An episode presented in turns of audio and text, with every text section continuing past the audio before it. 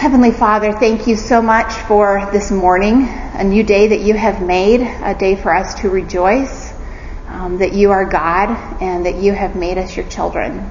Father, thank you for your word that it is true and that you love to use your word. Um, it is your provision for us, um, and through which you reveal yourself and draw us near to you and work to expose how badly we need you, and, and then you use it to make us more like your Son and prepare us to meet you face to face one day. Father, what, what a daunting thought. Um, if we were in the hands of anything or anybody but you, um, surely we would tremble and be afraid. But thank you that um, your perfect love drives out fear so that we can look forward with hope to the grace that will be brought to us at the revelation of Jesus Christ, Lord. Thank you for being a gracious God who delivers grace upon grace. Father, I pray that this morning the teaching of your word would be fruitful, that your spirit would be here, making my words clear, giving us alertness and understanding. In Jesus' name, amen. All right. Well, we will take a break about halfway through, a short little break, but if you need to take a little break before that, feel free to grab something to eat or, or whatever. Okay, um, go ahead and grab your notebook, turn it over. We're always going to start, well, almost always going to start by taking a look at our Wellspring purpose and the disciplines. So the purpose of Wellspring is to equip and encourage the Women of Grace Bible Church to shepherd their hearts toward Jesus Christ with the Word of God so that they live gospel transformed lives. So that the church is strengthened in its gospel purpose. And we go after that with these three disciplines. And the first one is the heart. She prayerfully shepherds her heart toward God with the Word of God, and in particular, the gospel. Now turn to Psalm 119 with me.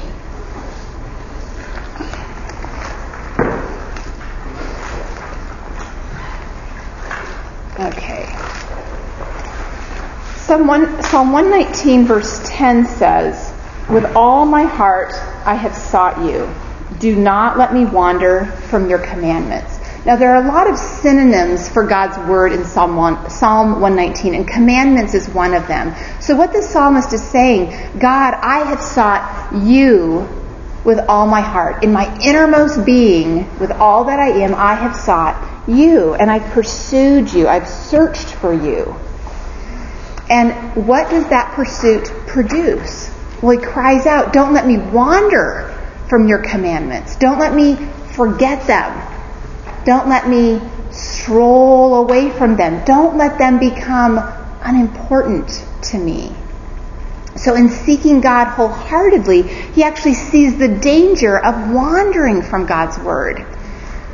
And so, we too, as those who've been born again, we are new creations. We're in a mixed condition. And we can be women who seek God with all of our hearts. And as we pursue the life of being a wholehearted God seeker, we too must guard our hearts from wandering from God's Word. And so we do that by cultivating this daily discipline of meeting with God in His Word, of seeking Him there, of reading prayerfully, worshiping Him as He's revealed, agreeing with him about sin that's exposed, thanking him for his comforts and his promises, and asking him for wisdom and understanding when we're confused and we need guidance. That is what God's grace in the gospel has made available to us. And this kind of pursuit of God and His Word is what makes discipline two possible. Discipline two is the home.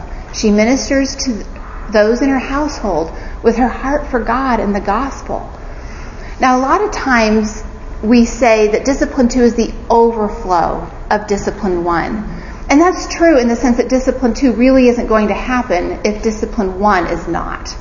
And yet overflow has this idea of abundance, right? If I'm filling up a glass at the faucet and it overflows, it's just pouring out because there's more water going in than the glass can hold. And I really want discipline to look like that in my life.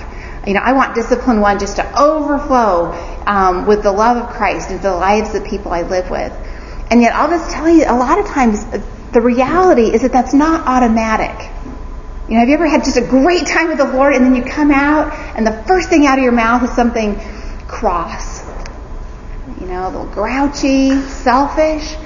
Um, you know, if, if we're not intentional about shepherding our hearts when we're with the Lord to be prepared to be that overflow of God's grace in the lives of our household, you know, where my heart can go is at my service then, and my words can just be so easily polluted with pride, resentment, selfishness, laziness. You know, Proverbs 14:1 says, "The wise woman builds her house, but the foolish tears it down with their own hands." Building doesn't happen by accident. And so when we meet with God in His Word, shepherd our heart with His Word, that is part of our equipping to be women who build. To be thoughtful and prayerful about how we live life in our homes, in our closest relationships, where lives rub up against one another, and where there are so often needs that need to be met, and so many opportunities to deny ourselves, and to forgive, and to extend grace, and to serve. It makes a huge difference when we can keep reminding ourselves that we are not slaves to sin. We are not slaves to sinful responses when we're sinned against or inconvenienced. But we can serve out of a love for God because He has loved us first. Have you ever noticed the life of Jesus when you're reading through the Gospels? He was no stranger to difficult household relationships. If you haven't, if you haven't noticed that, look for that when you're in your Bible reading in the Gospels. And yet Jesus always pleased his heavenly Father. And Jesus has already given us everything we need for life and godliness through our knowledge of him. 2 Peter 1. Ministry and service in our homes done with a heart for God and the gospel are opportunities to display what the gospel has done and is doing in us. Now, last time, you might remember we talked about 2 Corinthians 4 7. We have the treasure of the gospel in earthen vessels. That's what we are, so that the surpassing greatness of God's power will be seen as we care for our households. And discipline two is here to remind us that the first place that power of God at work in us through the gospel needs to be displayed is in our household and our family relationships. So that brings us to discipline three, which is ministry. So with a heart for God and the gospel and fulfilling her ministry within her household, she steps into the church to shepherd others toward God and the gospel. And we've said it before, these disciplines are not sequential, right? They're not achievements that you finish before you do the next one. Um, that's that's not at all what we're after. But these disciplines help us describe priorities. We want to be women who have integrity, and that only happens when we're diligently preparing ourselves for the role that God does give us in one another's lives. And so we do that by continuing to grow and to be faithful in discipline one and discipline two as we step into other people's lives, as we invite people into that discipline one and discipline two part of our lives. So discipline three is not graduate work, okay? This is, this is just part of being part of the body of Christ. It's not what you advance to. It's not what you do just when you get old enough to call yourself an older woman. Um, discipline three is for everybody. You know, the New Testament is full of one another's. Love one another. Pray for one another. Encourage one another. Bear one another's burdens. Serve one another. Bear with one another. Forgive one another. Teach, admonish, comfort, build up one another, and, and many, many more. Those are all part of what happens in Discipline 3. Now, last time we talked about our mixed condition. And in this condition, this is what we need. It's what our hearts need. We all need to care for one another in this way. And we have that opportunity at Grace Bible Church with our small groups, maybe when you're serving together with people. And we have that opportunity right here at Wellspring. We have it in our discussion groups. We have it with our buddies. I've heard a few people say, I don't get what the buddy thing is all about. um, it's someone for you to get to know. It's someone for you to maybe send a text to or an email or make a call or reach out and get together for coffee if that fits in both of your lives. It's someone to look for when you're here. It's someone to pray for. It's something to share, somebody you can share what you're learning in the Word. It's someone you could ask accountability for. Like, you know, would you just ask me tomorrow if I open up my Bible? Um, but when we minister, um, we can encourage one another to seek God in His Word and to live that out in our families so that we will be fruitful for the gospel wherever God puts us, wherever your life takes you. In your home, or your grocery store, or the park, or your, where you go to work, or where you go to school. Um, and as we do that, as we continue to cultivate these disciplines in our lives, the whole church is strengthened. And that means as a church, we better display the fullness of Christ. And that is a privilege. Um, so those are our disciplines. Uh, last week, we looked at what the gospel does for our hearts, for our inner man. And we saw that the gospel makes us into a new creation. But that new creation is not new in the sense that it's spotless and perfectly clean like a new pair of shoes, right? When we say new, you think new shoes. They're white, they're not scuffed, they don't smell bad. Um, but we're new as, as believers, not in, this, in the sense that we're not what we were. The old is dead and gone. And a genuine believer cannot go back to that. But God in His wisdom and His goodness and His sovereignty has caused us to be born again as new creations that are in a mixed condition. And we talked about the hope that we have because of all that God has done for us in the gospel. And we talked about new abilities and new desires, and we talked about ongoing weaknesses that we have. That although the old is gone, nonetheless, we carry with us still a residue of the old man, of weakness and sin. And so we have hope because now we can fight against that sin that used to master us. You know, we, when we were slaves to sin, we served that sin. We didn't battle it. Um, and so the fact that as new creations we participate in the process of sanctification and that we can grow and we are growing in our desire and our ability to battle sin by God's grace, that is evidence that we have a new master. And we have a good master. Our new master is the Lord Jesus Christ.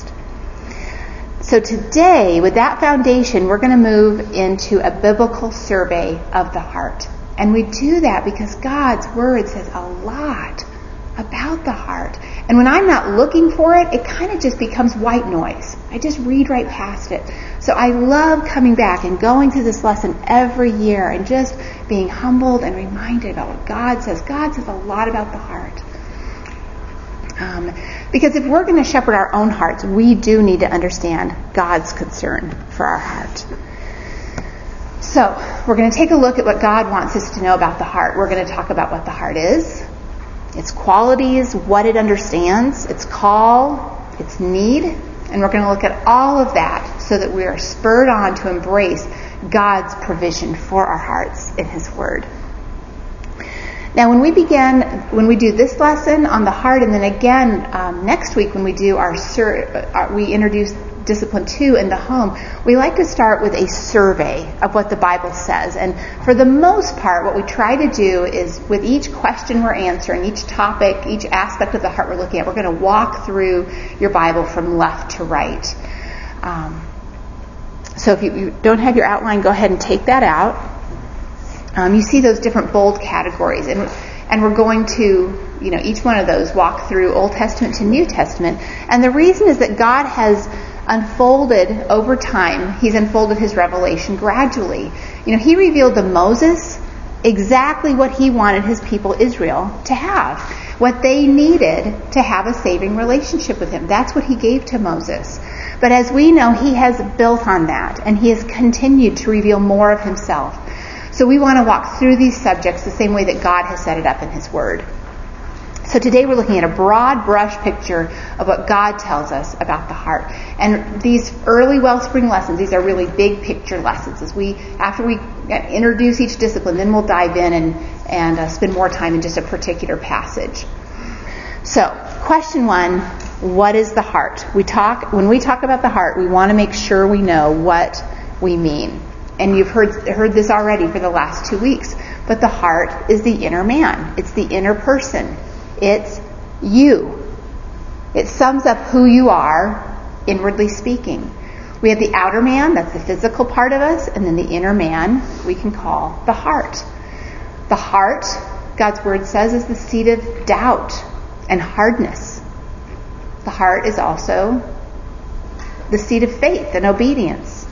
The heart is the center of our emotions, our thoughts, our will. It's the wellspring, the source of who we are.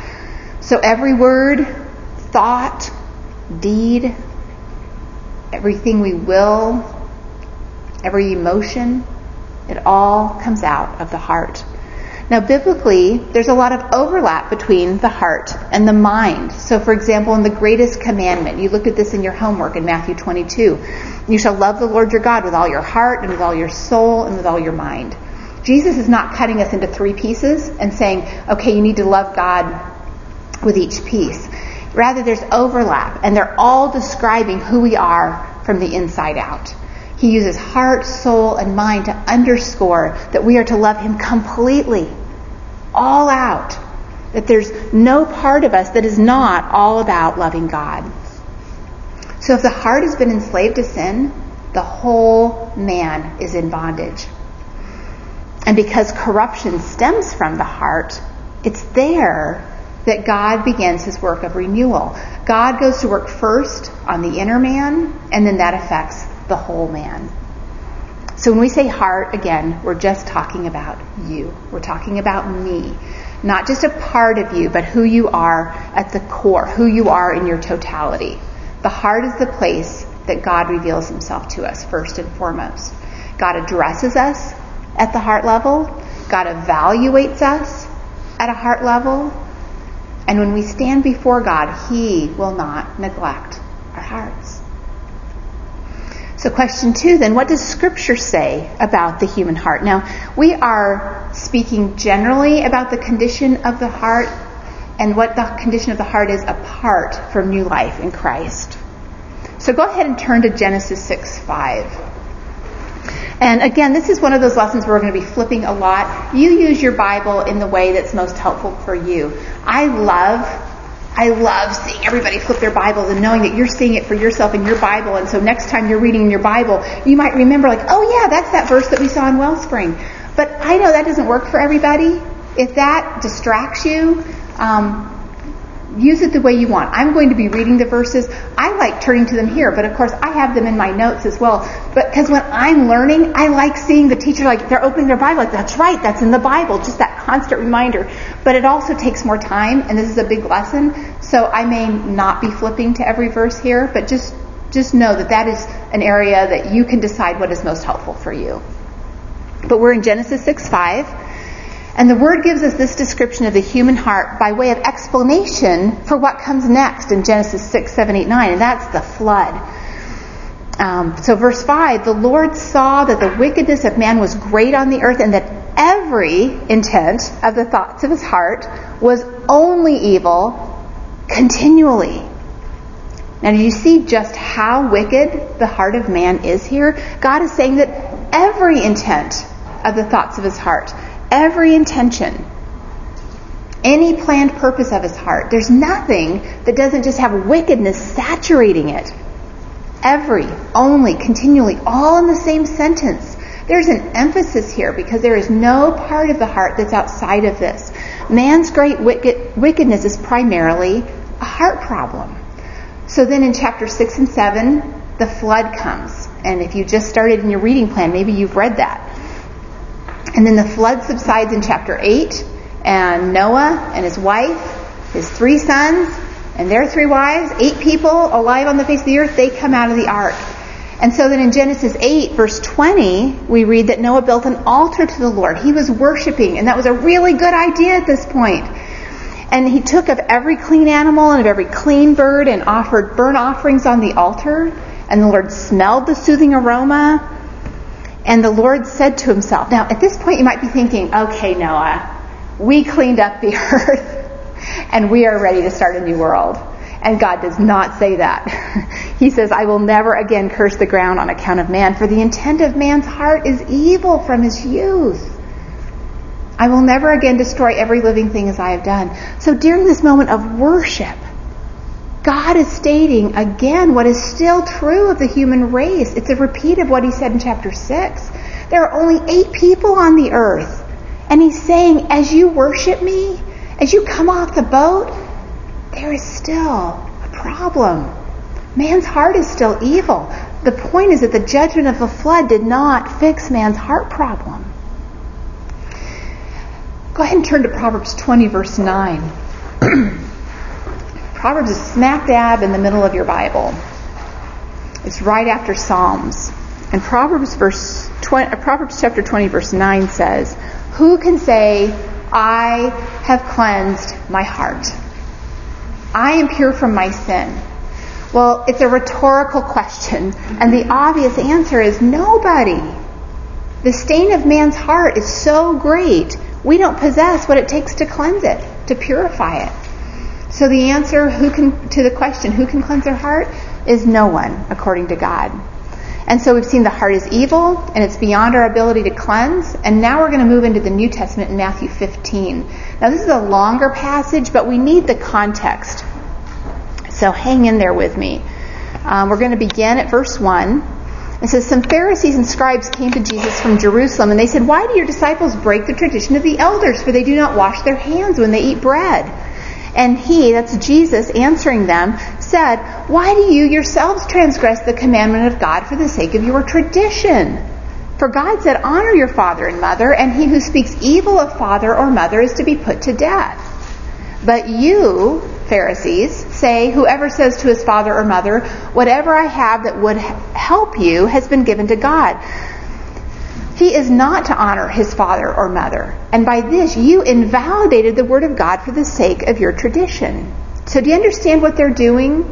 They knew God's commandment said, Honor your father and mother. But they had set up their own traditions that gave themselves permission to not honor and to not help their parents. And so this is what Jesus says about that in verse 7. He says, You hypocrites, rightly did Isaiah prophesy of you. This people honors me with their lips, but their heart is far away from me. But in vain do they worship me, teaching as doctrines the precepts of men. Now, why does Jesus point out this prophecy? It's because these are men who knew what the prophets said. They can't say, Oh, you want us to be concerned about our hearts? Why didn't you say so? God has already told them his concern for their heart through the prophets. Now remember, this conversation started because the Pharisees were questioning Jesus about hand washing.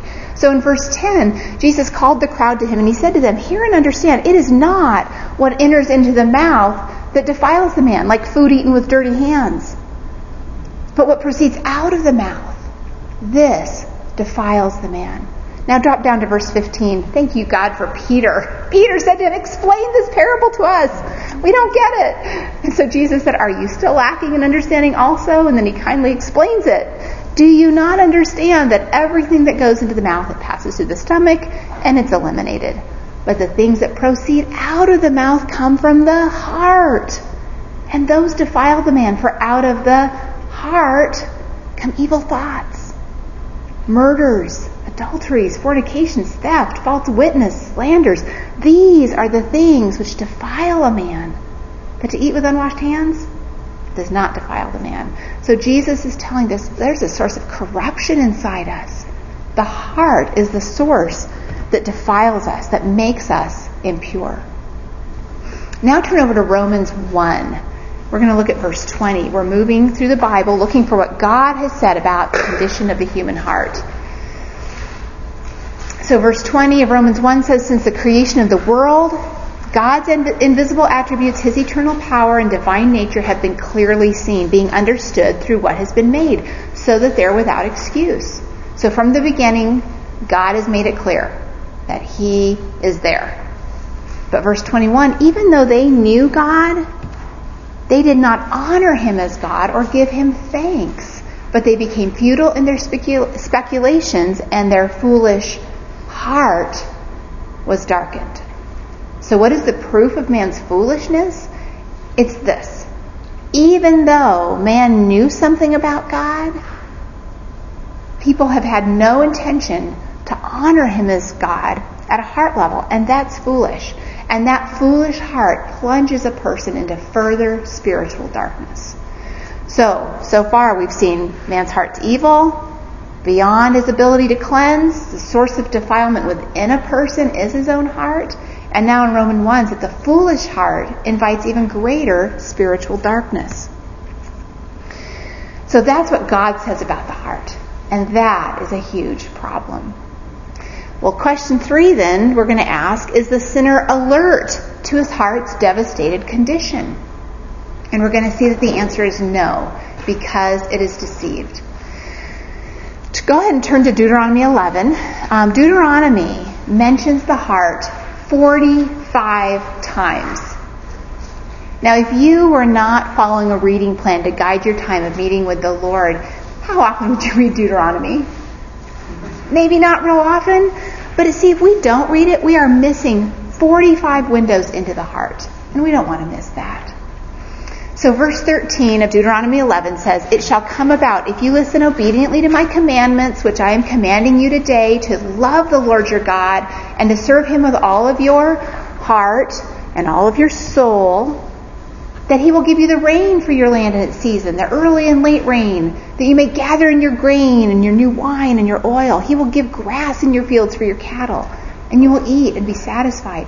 So under the Mosaic covenant, there was a blessing for honoring the Lord from the heart, from the inner man. There was a relationship between their obedience and physical blessings and provision. But listen to what comes next in verse 16. Beware that your hearts are not deceived, and that you do not turn away and serve other gods and worship them. Now, why would Moses say beware after he just got done talking about loving God and, and abundance and blessing and provision? God would only say that if there was something wrong inwardly with the inner man. And there is. The heart is easily deceived even when surrounded by blessing. And that's why we too need to be cautious. In our mixed condition, we can still be easily deceived.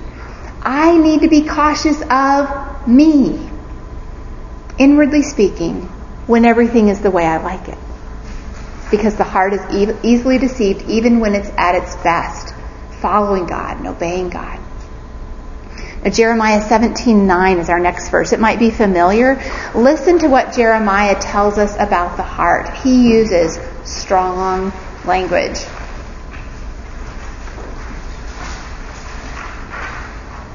And if you're if you're turning to Jeremiah, you just might want to stick a marker there because we're going to be back in Jeremiah a couple times.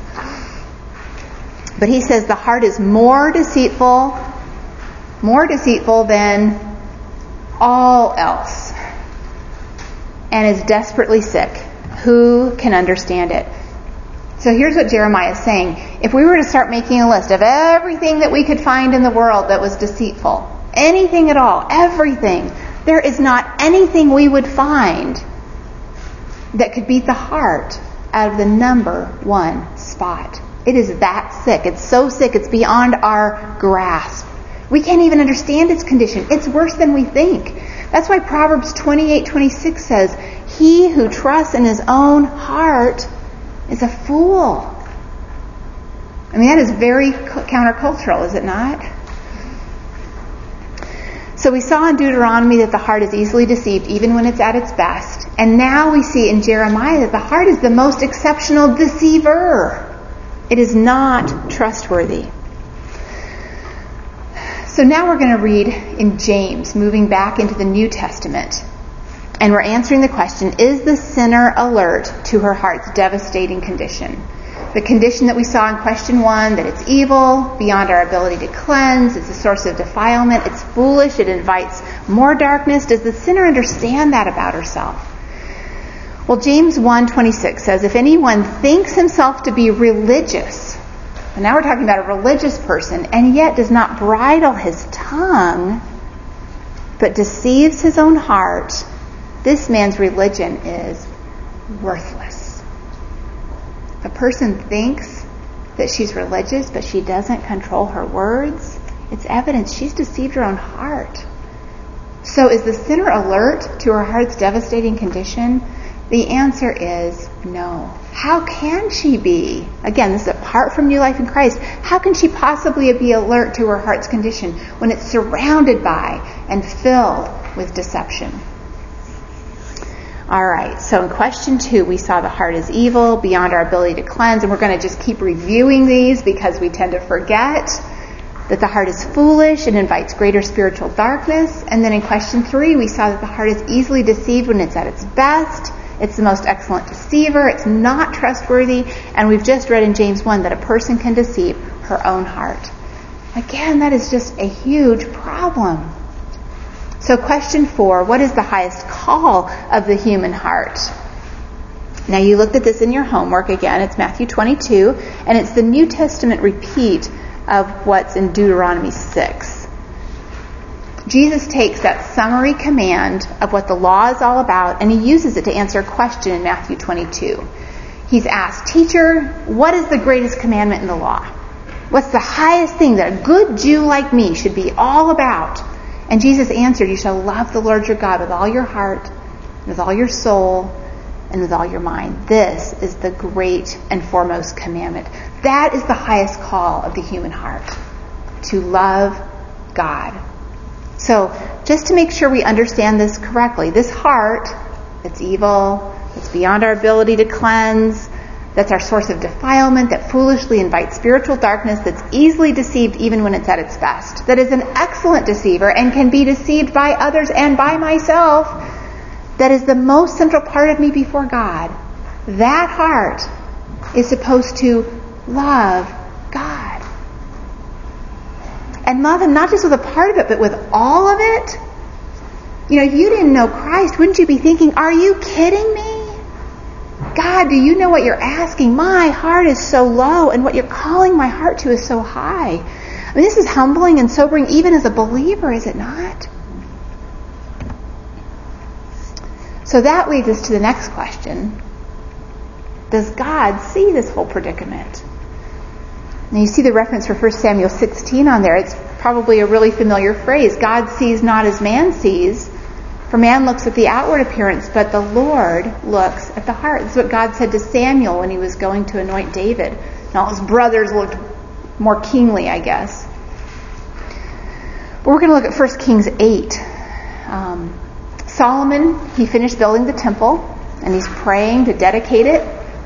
And he's praying for the people of Israel, and he's appealing for God to hear their prayers. And what we're really after is down in verse 39, but we're going to start in 37 so we have a little context. And Solomon prays, if there's a famine in the land, if there's pestilence, a blight or mildew, locust, grasshopper, if their enemy besieges them in the land of their cities, whatever plague, whatever sickness there is, whatever prayer or supplication is made by any man or by all your people Israel, each knowing the affliction of his own heart, and spreading his hands toward this house, then hear in heaven your dwelling place, and forgive and act, and render to each according to all his ways, whose heart you know.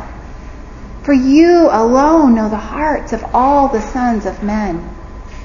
So God definitely sees the heart. He sees every heart. In fact, He's the only one who knows every heart.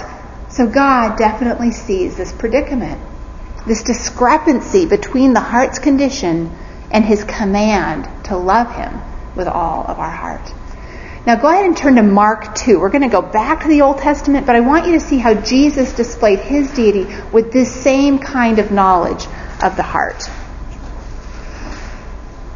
Uh, Mark 2, verse 6 says, But some of the scribes were sitting and reasoning in their hearts. See, they're not saying anything out loud, but in their hearts they're thinking, Why does this man speak this way? He's blaspheming. Who can forgive sins but God alone?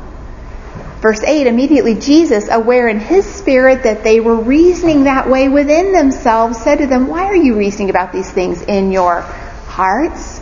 See, the scribes, they were just thinking, but Jesus knows they're thinking. He knows what's going on in their hearts. And he responded to them just as if they'd spoken it out loud. Jesus knows their hearts, and he responds to them on the basis of what's in their hearts. So now back to the Old Testament, we're going to look at Proverbs 24. Now you see the reference for Psalm 44 in your notes, and Psalm 44:21 tells us that God knows the secrets of the heart. Um, but in Proverbs 24, I'm going to read verse beginning in verse 11. Deliver those who are being taken away to death, and those who are staggering to slaughter. Oh, hold them back If you say, see, we did not know this, now see, that's a deception because they did know. Does he not consider it who weighs the hearts? Isn't God the one who weighs the heart? And does he not know it who keeps your soul? And will he not render to man according to his work? So not only is God weighing the heart, not only is he testing man, but he's weighing each man so as to repay, to render to each one according to what he does and doesn't do. So yes, God sees, and he sees for the purpose of repayment. Now turn back to Jeremiah 17. We read verse 9 earlier, and in verse 10 we're going to see it again. God sees the heart, and he evaluates for the purpose of repayment. Jeremiah 17:10 says, "I, the Lord, search the heart. I test the mind." Again, he's not saying two different things, but he's saying the same thing in two different ways. He's saying there's nothing of you that I miss when I do this, even to give to each man according to his ways, according to the results of his deeds. The Lord searches the heart for the purpose of repayment. He comes to each one and he evaluates and he weighs and he repays and then he moves on to the next person. So does God see this predicament of the heart? And the answer is yes. In fact, he's the only one who sees it as it truly is and he searches the heart for the purpose of repayment. So the unbeliever has a serious problem with their heart we are going to. All right, so we're on question six, um, Deuteronomy 10. What is the greatest need of the human heart? And we're going to answer this in two parts. We're going to see that God calls man to do something about his own heart, God holds man responsible. And then the second part is that we're going to see God promises to do for man what man cannot do for himself. So in Deuteronomy 10, Moses is talking to Israel. And he says, Now, Israel, what does the Lord your God require from you but to fear the Lord your God, to walk in all his ways and love him, and to serve the Lord your God with all your heart and with all your soul, and to keep the Lord's commandments and his statutes, which I am commanding you today for your good.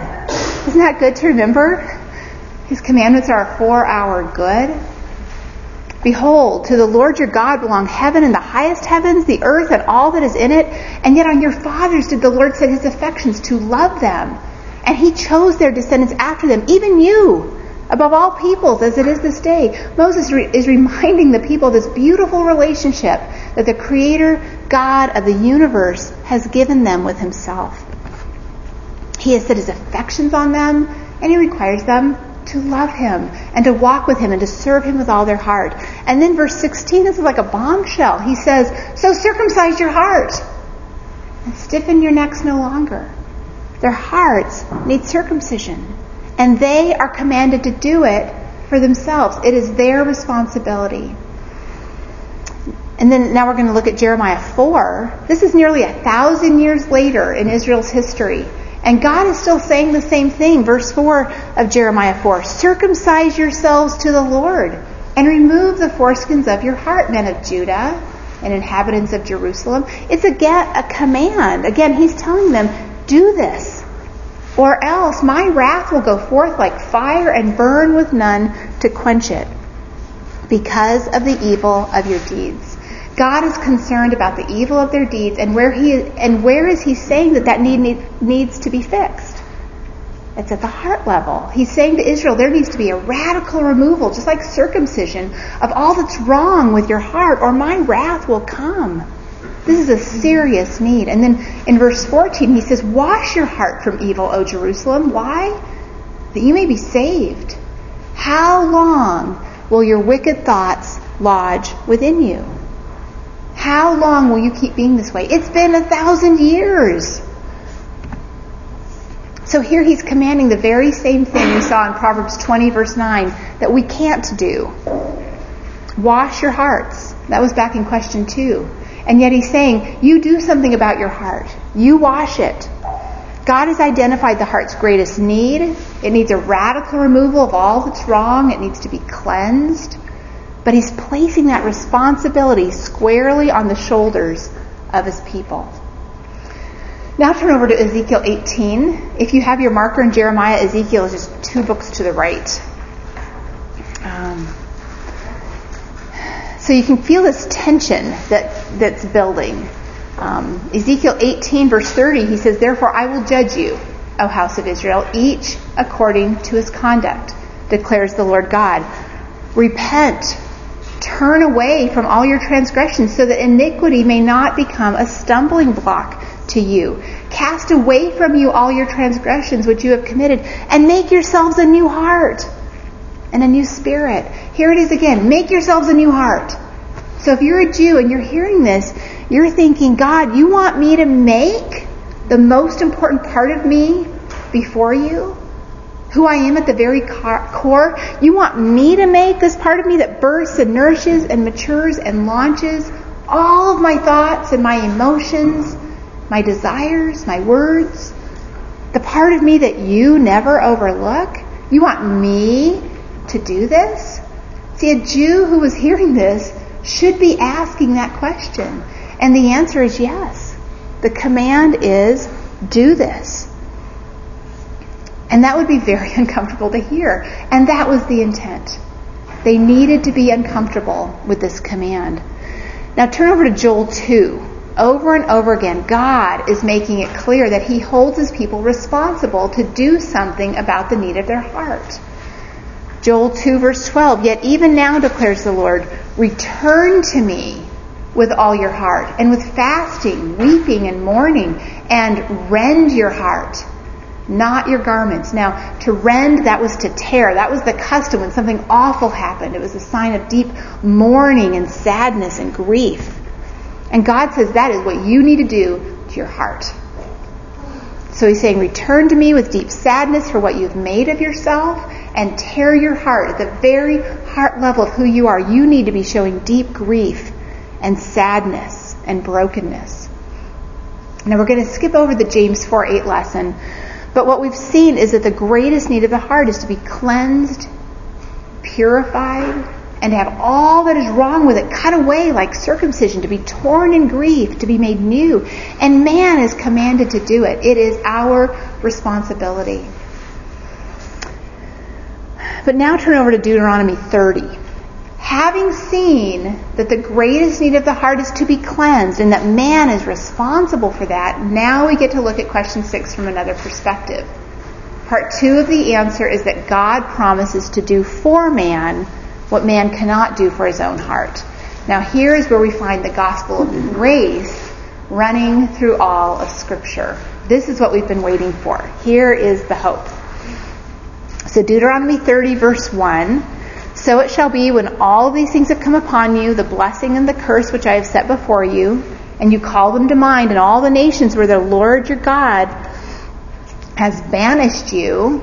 That's what was going on when Jeremiah and Ezekiel were writing. And you return to the Lord your God and obey him with all your heart and soul according to all that I command you today, you and your sons. Then the Lord your God will restore you from captivity and have compassion on you. And then he just goes on with all these wonderful restoration promises. And then down in verse 6, moreover, the Lord your God will circumcise your heart and the hearts of your descendants to love the Lord your God with all your heart and with all your soul so that you may live. So the old covenant anticipated that a new heart was desperately needed and that God would provide it. From its earliest days, the Old Covenant made Israel long for the day when God would do something about their hearts. We're going to look at Jeremiah 31. We're backtracking through a lot of the same books we've already looked at. And what I hope you see is that God is so gracious in the very same places where He is warning them about their hearts He's right there, and here he is. He's going to give them hope right at the same time. Jeremiah and Ezekiel were both written at a time when God was judging his people and sending them into exile. But he's also promising that he will provide for their most desperate heart need. So these next couple passages are talking about the new covenant that was promised to Israel. Verse 31, Behold, days are coming, declares the Lord, when I will make a new covenant with the house of Israel and with the house of Judah. Not like the covenant which I made with their fathers in the day I took them by the hand to bring them out of the land of Egypt. That's the covenant that came through Moses. My covenant which they broke, although I was a husband to them, declares the Lord. But this is the covenant which I will make with the house of Israel after those days, declares the Lord. I will put my law within them, and on their heart I will write it. And I will be their God, and they shall be my people. They will not teach again, each man his neighbor and each man his brother, saying, Know the Lord, for they will all know me, from the least of these to the greatest of them, declares the Lord. For I will forgive their iniquity, and their sin I will remember no more. So this is the promise of the new covenant with the house of Israel and the house of Judah, which they have not yet experienced as a nation, even today. But there's something of an inauguration of it with the church, but it hasn't happened to Israel as a nation. But the house of Israel, the house of Judah, they have a glorious day ahead of them when this is fulfilled. Um, because they will have this new covenant where the focus is at the heart level to do for their heart what, their, what the old covenant could not do. Um, we're going to skip Ezekiel 11 and we're going to look at Ezekiel 36. And I, I, hope that you're just getting like excited about reading your Old Testament because it's so rich in teaching about the heart. Um, Ezekiel 36, 26. Moreover, I will give you a new heart and a new spirit within you, and I will remove the heart of stone from your flesh and give you a heart of flesh. Now, heart of flesh here means a soft heart. It's contrasted with that heart of stone that's fleshly and sinful and stubborn and unteachable. Verse 27, I'll put my spirit within you and cause you to walk in my statutes, and you will be careful to observe my ordinances. Don't you love that? When God gives his people a new heart, his spirit will cause them to walk in his statutes. That is God's promise to Israel. They will get a new heart. But now you can look at Luke 22 with me. That's in the New Testament. And we're going to see the beginning of this promise being fulfilled.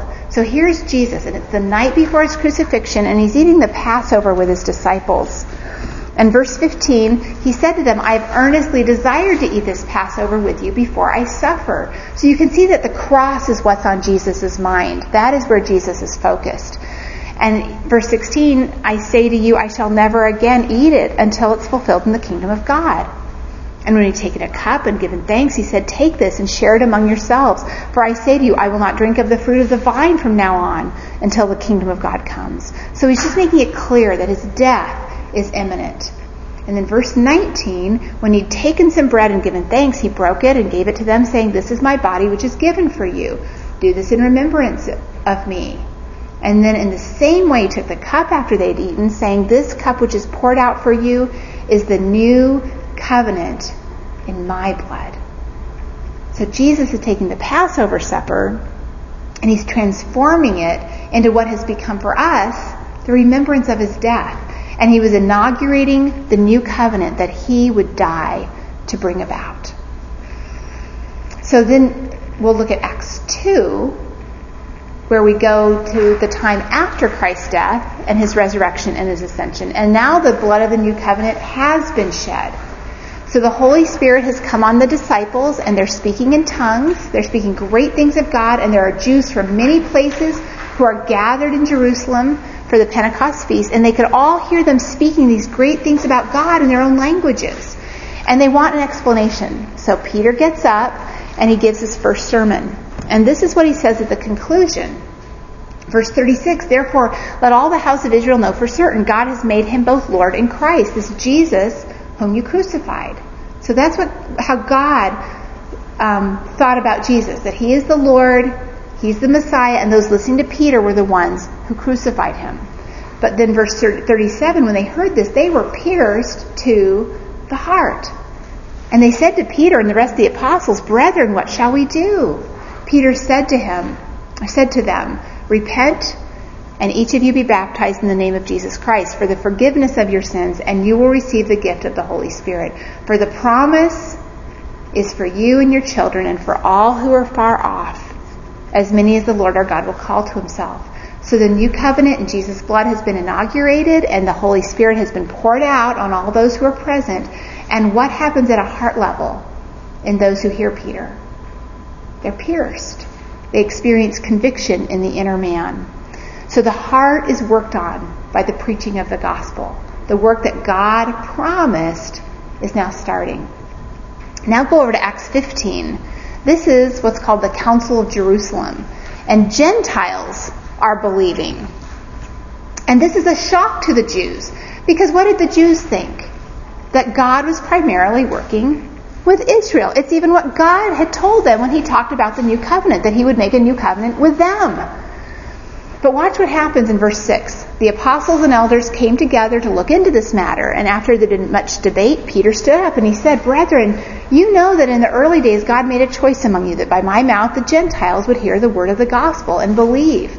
And God, who knows the heart, testified to them by giving them the Holy Spirit, just as he also did to us. And he made no distinction between us and them, cleansing their hearts by faith. God is allowing Gentiles to participate in the promises of the new covenant as well as Jews. But nobody, Jew or Gentile, can get into the new covenant apart from faith and cleansing of the heart, of the inner man.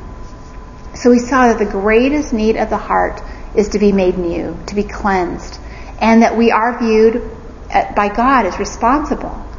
So why does God command sinners to do something like this with their heart that they can't do?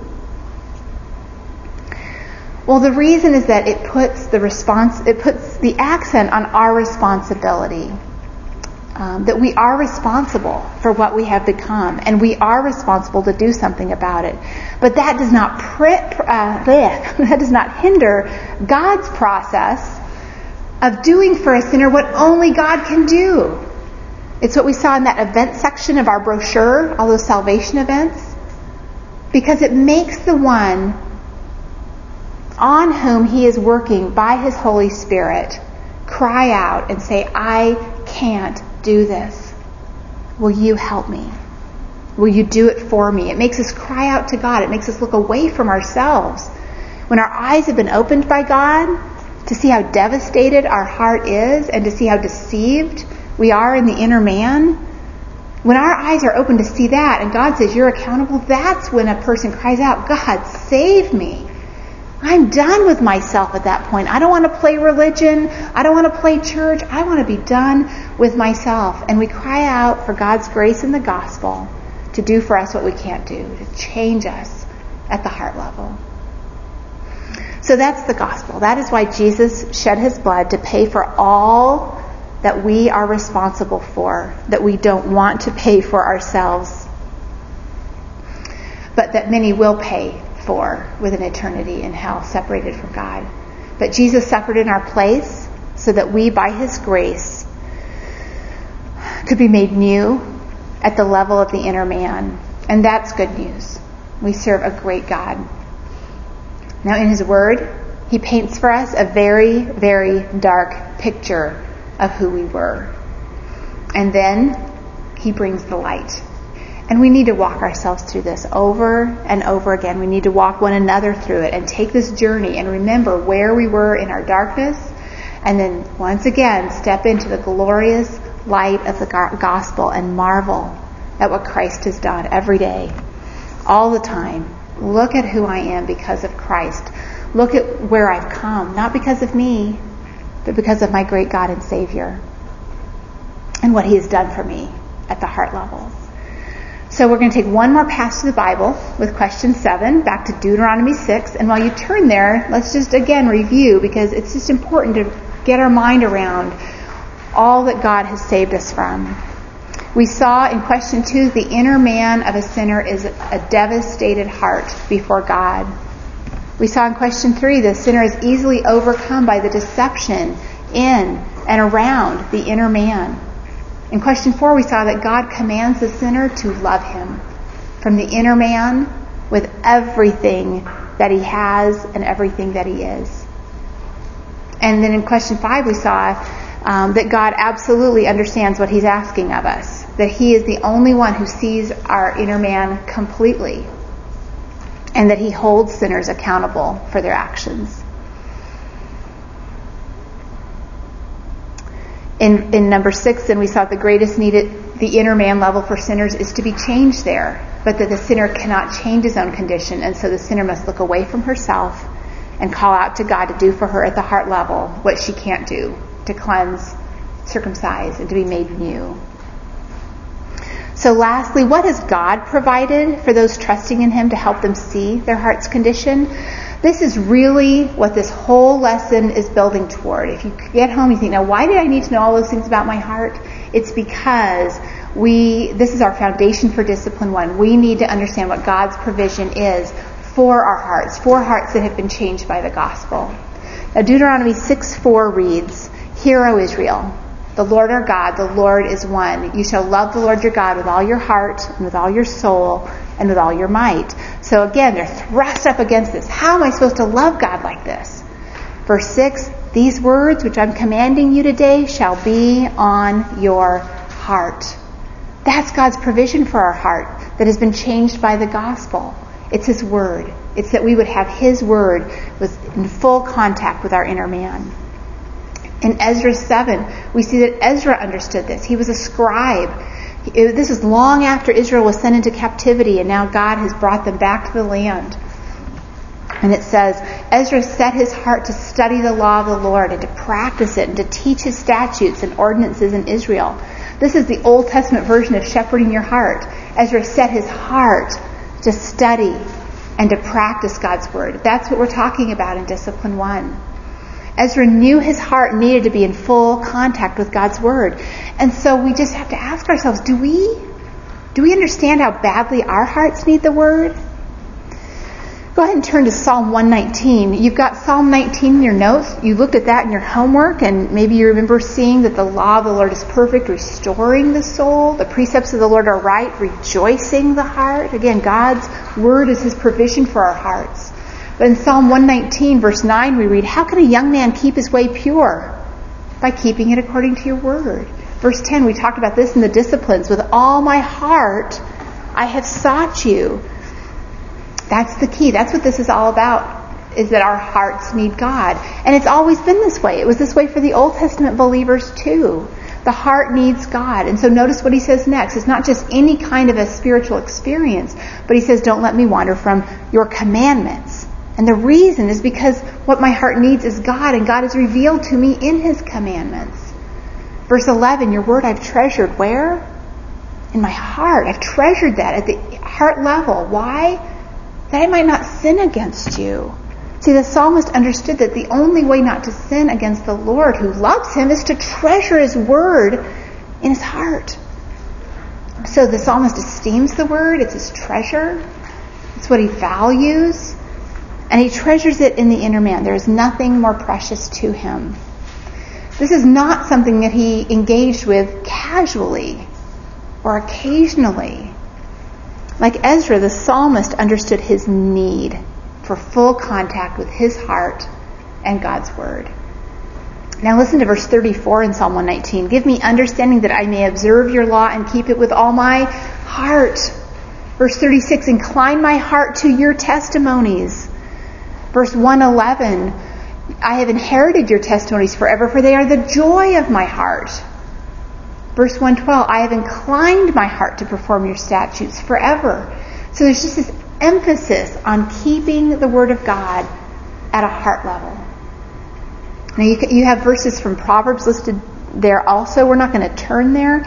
But these are the pleas of a father exhorting his children to bring his words into full contact with their heart. He says, bind them continually on your heart and write them on the tablet of your heart. See, it's not just our hearts that need to be engaged with God's word. It's the hearts of our children. It's the hearts of everyone we have the opportunity to care for. Now, Jeremiah 31, 33, we read already. Um, under the new covenant, God said he would put his law on their heart. So God commands, get this word near your heart, and then he says, he's the one who's going to do it. Um, let's go to the New Testament and look at what Jesus said about the word in our heart in Luke 8.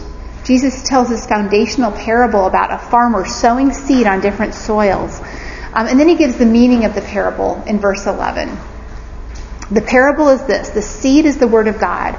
Those beside the road are those who have heard. Then the devil comes and takes away the word from their heart so they won't believe and be saved. See, the enemy knows what God's provision is for our hearts, and he does not want God's word coming anywhere near it. And then verse 13, those on the rocky soil are those who, when they hear, receive the word with joy. And these have no firm root. They believe for a while, and in time of temptation, they fall away. And then the seed which fell among the thorns, these are the ones who've heard. And as they go on their way, they're choked with worries and riches and pleasures of this life, and they bring no fruit to maturity. But the seed in the good soil, those are the ones who've heard the word in an honest and good heart and hold it fast and bear fruit with perseverance. In three of these soils, the word gets snatched away, or it sprouts but it dies, or it gets choked out. But in verse 15, we see the only good soil. And these are the ones who've heard the word with an honest and good heart. And we know how they got that heart, right? It's not of themselves. It's what God has produced in them by the gospel. And they hold fast the word and they bear fruit. That is Jesus' intention, is that God's word would be in contact with our heart, full contact, so that it would produce fruit in our lives. Um, Luke 24. Um, in this passage, Jesus has been raised, and he's walking with two of his disciples on the road to Emmaus after his crucifixion, and they are discouraged. And they don't realize that it's Jesus who has joined them, and so they're explaining to him what's been going on. And Jesus says, Oh, foolish men, this is verse 25, slow of heart to believe in all of the prophets have spoken. Was it not necessary for the Christ to suffer these things and enter into his glory? And then beginning with Moses and all the prophets, he explained to them the things concerning himself in all the scriptures. Now, is that not a walk you'd like to be on? Jesus called them that foolish. He said they were slow of heart. Their hearts were too slow in their interaction with the Word of God. So what does Jesus explain to them? The Word. And he explains what the Word says about himself and his suffering. So the answer for my slow, foolish heart is Jesus suffering. And where do we see that? But in the gospel. Jesus is the one who takes away sin and makes us new in the inner man. And then down in verse 32, the disciples get to where they're going and Jesus eats with them and they still haven't recognized him until he breaks the bread. And then they said to one another, Were not our hearts burning within us while he was explaining these scriptures to us? Their hearts were on fire as he was teaching the word of God to them. Their hearts were burning because the gospel was being proclaimed to them by their Savior. An amazing thing. Well, let's go to Hebrews 4. Remember, we talked, we had a question about it, and we saw all these verses about God examining the heart. And for the unbeliever, that indeed should be terrifying. But because of the gospel, we have a completely different orientation to God's examination of us. So, beginning in verse 12 of Hebrews 4, the Word of God is living and active and sharper than any two-edged sword and piercing as far as the division of soul and spirit, of both joints and marrow, and able to judge the thoughts and intentions of the heart. So that's God's design for His Word with us, that it would come near to our hearts and that we would use it like a surgical tool and we would allow His Word to reveal the thoughts and intentions that are going on inside our hearts. But then let's continue. Verse 13, it says, There is no creature hidden from his sight, but all things are open and laid bare to the eyes of him with whom we have to do. So God's word actually allows us to see our hearts the way God does. So God's word is going to expose our sin and it's going to expose weaknesses and temptations. And so therefore, verse 14, since we have a great high priest who has passed through the heavens, Jesus, the Son of God, let us hold fast our confession. Let us hold fast to this gospel. Why? Verse 15, we don't have a high priest who cannot sympathize with our weaknesses. All these things that are exposed by the word that we see in our hearts, Jesus can sympathize with that. He has been tempted in all things as we are, yet without sin. So verse 16, therefore let us draw near with confidence to the throne of grace so that we, we may receive mercy and find grace to help in time of need. That's why we need to bring our hearts into full contact with God's Word. The Word exposes our heart and it draws us near to our Savior, our sinless, great high priest who sympathizes with our weaknesses, who reigns over us from a throne of grace. where we approach Him with confidence to receive grace and mercy to help our need. Hebrews 13:9 says, "It is good for the heart to be strengthened with grace." And that is what happens when we draw near to Him in His Word. God's Word is His provision for our hearts. So, what does our inner man need more than anything, even in this new condition, this mixed condition? That old man that we had in the diagram over on the right, um, he was only in one mixed, un, one unmixed, deceived, devastated condition. But now in our new mixed condition, we can still be deceived. But what's different is that with this new inner man, that we've been given a capacity by God, for God, to know Him, to love Him, to draw near to Him and to obey Him, to hold fast to His Word. You know, if we don't, what are we trusting in? You know, there really are only two choices. We can tr- entrust ourselves to God, or we can trust in our own hearts. And do you remember Proverbs 28 26? The man who trusts in his own heart is a fool. I um, was meeting with Laura yesterday in Josh Kelso's office, and he's got a whole wall of books kind of like being here. You just kind of want to go stare at them. And I saw one that I pulled off the shelf and I opened it to what it said about this verse. And it was so good that I had to add it to the lesson. Because it said, to trust an imposter, imposter who has deceived us a hundred times or a traitor who has proved himself false to our most important interests is surely to deserve the name of fool. This name, therefore, the scripture, using great plainness of speech, gives to the person who trusts in himself, who trusts in his own heart. And so we guard our hearts and entrust ourselves to God by prayerfully meeting with God in His Word so that we can know this precious Savior who is revealed in the Word, who bled to bear away in His body the sins of our hearts. Okay, let me pray. Heavenly Father, thank you so much for your word, that it is powerful. And Lord, thank you that because of the work on the cross, we do not need to fear any longer drawing near to you and letting your word expose us. Father, thank you that right there at the same time that you are exposing to us what you already know and what you already see and what Christ already died for. You call us before your throne of grace. You are a God who is just ready to supply, has already supplied everything we need for life and godliness. Thank you. Father, as we mull over this lesson and try to digest it, Father, I pray that the result would be just more love for you and a love for you that just grows our hunger for your word and you grant us understanding when you're when we're in your word. I pray that our time together in discussion would be rich but it also would be a time of each woman feeling loved by you and by your people and being encouraged, being spurred on. In Jesus' name, amen. Um, can I, I just want to talk about the homework really quickly. Um, once again, you, last week was a longer homework, and hopefully you're understanding that sometimes we'll have that extra sheet where we're going deeper. That's going to take a little more time.